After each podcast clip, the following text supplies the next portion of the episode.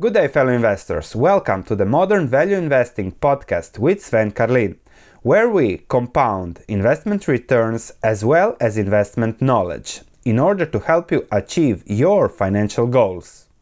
Good day, fellow investors. We continue with our value investing schools, and today we'll discuss the questions that plague all investors when to buy a stock, how much to buy of that stock, how much cash to have what is the best cash portfolio exposure, on what that depends, and then when to sell a stock. So, when to buy, how much cash to have, and when to sell a stock. That is, I think, the question everybody always looks for an answer to. And in this video, I'll give you my perspective on those things and how I think I can help you. It's a normal value investing business perspective, and that's the only perspective you can have to find the answer to those questions. Let's start. So, when it comes to buying, selling, holding, Buffett has a cool baseball analogy saying how you should wait for the right pitch. Thus, you have to have patience and keep in mind you can't get striked out. So, you can say no to 99.9% of the opportunities out there because those come and go and those always come all the time new opportunities. So you have to have confidence that there will be more opportunities. So, when to buy a stock? There is a two parted answer, but it's pretty, pretty simple. Depending on the ratio of patience you have, you don't just buy a good buy, you have to wait for it to be in a sweet spot to pitch it. A sweet spot for a value investor is low risk, high reward. So when you find that, then and only then you buy. That would be the value investing, let's say, core. But you need to have a lot of patience, a lot of confidence, and the more research you do, the more such sweet spot investments you do. If you're not that sure, you can buy a little bit, buy more if it goes down, but with experience, I'm seeing okay, I really know when to wait and then buy only when I am really certain the investment is at the sweet spot, and then you limit your downside and increase your upside. The key is, of course, to buy below intrinsic value so that you have a margin of safety. What does that mean?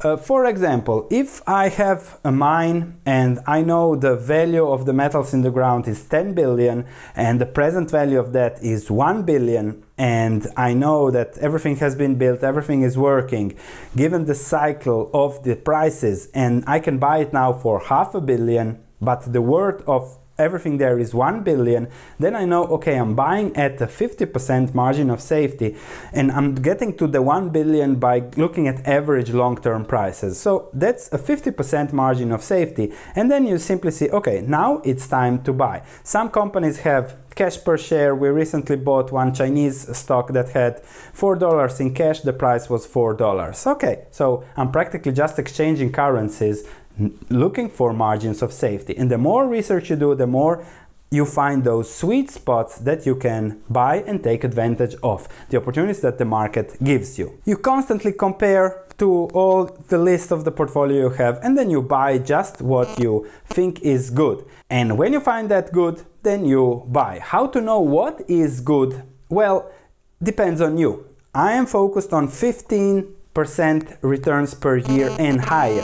So when I find 50% with low risk and higher reward, 15 or higher, then I buy. If you don't do so much research as I do, if you're happy with 10%, 8%, when you find a good business with low risk that gives you 8%, then you should be happy about it. If you're happy with 8% business yield, dividend plus earnings plus growth, with the moat, with a margin of safety, then you simply buy that and you are happy with 8%. If it goes down 50% and the yield becomes 16% or 12%, you simply buy more, reinvest the dividends, and you are happy owning more of a business. So, when to buy, it depends on you 8%, 10%, 12%, 15%.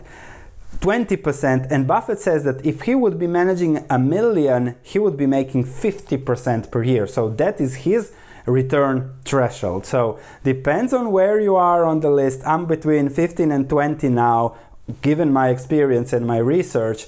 That is the answer when to buy a stock. For Buffett, it's 50% with a million to manage. Now it's between 8 and 10% with 500 billion to manage. But it's up to you to decide when a stock is a buy, depending on the business yield you are happy with from the investment. The second part of the when to buy story is about patience. So you can set your thresholds. This is it. I want will buy only if something gives me 10%. But what happens if in a year you don't find anything? You get dividends, something gets bought out, so you have nothing to buy. In an overvalued market, something that returns 8% might look a very attractive comparing to other things that offer 5%. Should you buy that 8%?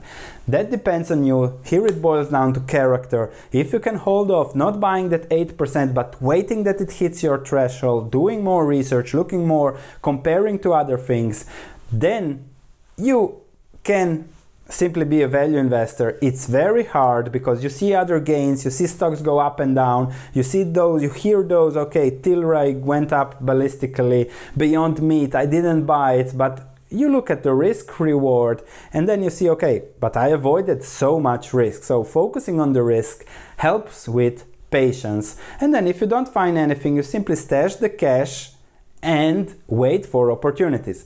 How much cash to hold is the next question that depends on the opportunities. If I don't find anything at 15%, I simply don't buy anything, and uh, that's it.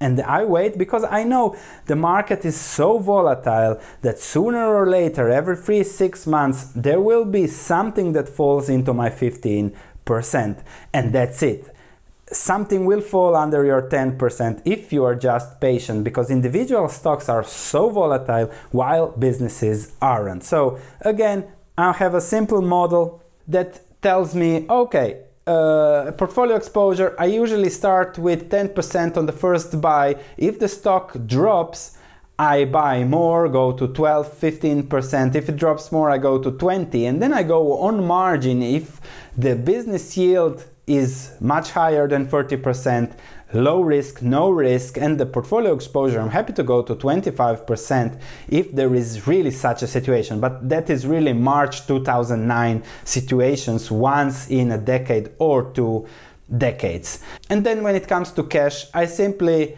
hold enough cash so that I can hold eight positions at 15% yield, portfolio exposure 10%. For less cash, it just depends on the opportunities there. If the yield is 20%, I'll lower my portfolio exposure, rebalance.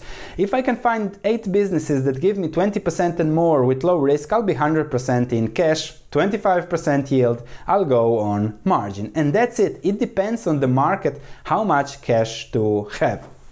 And then the final question when to sell. You always compare the risk and reward, compare it to what else is out there, and then see okay, when the risk increases. I have recently sold Facebook because the stock price went up 48% from my average buying price.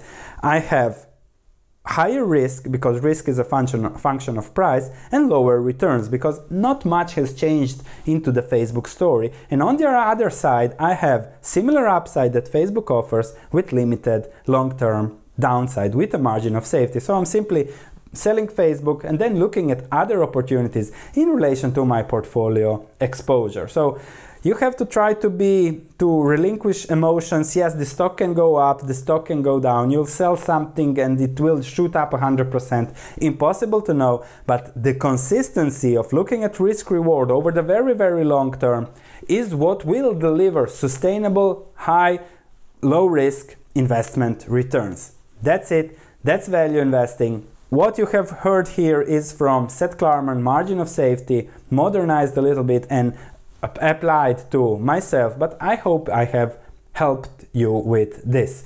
Thanks for listening. If you have any comments, please let me know. If you enjoyed this podcast, please leave a five star review as it means a lot to me. Thank you, and I'll be speaking to you in the next episode.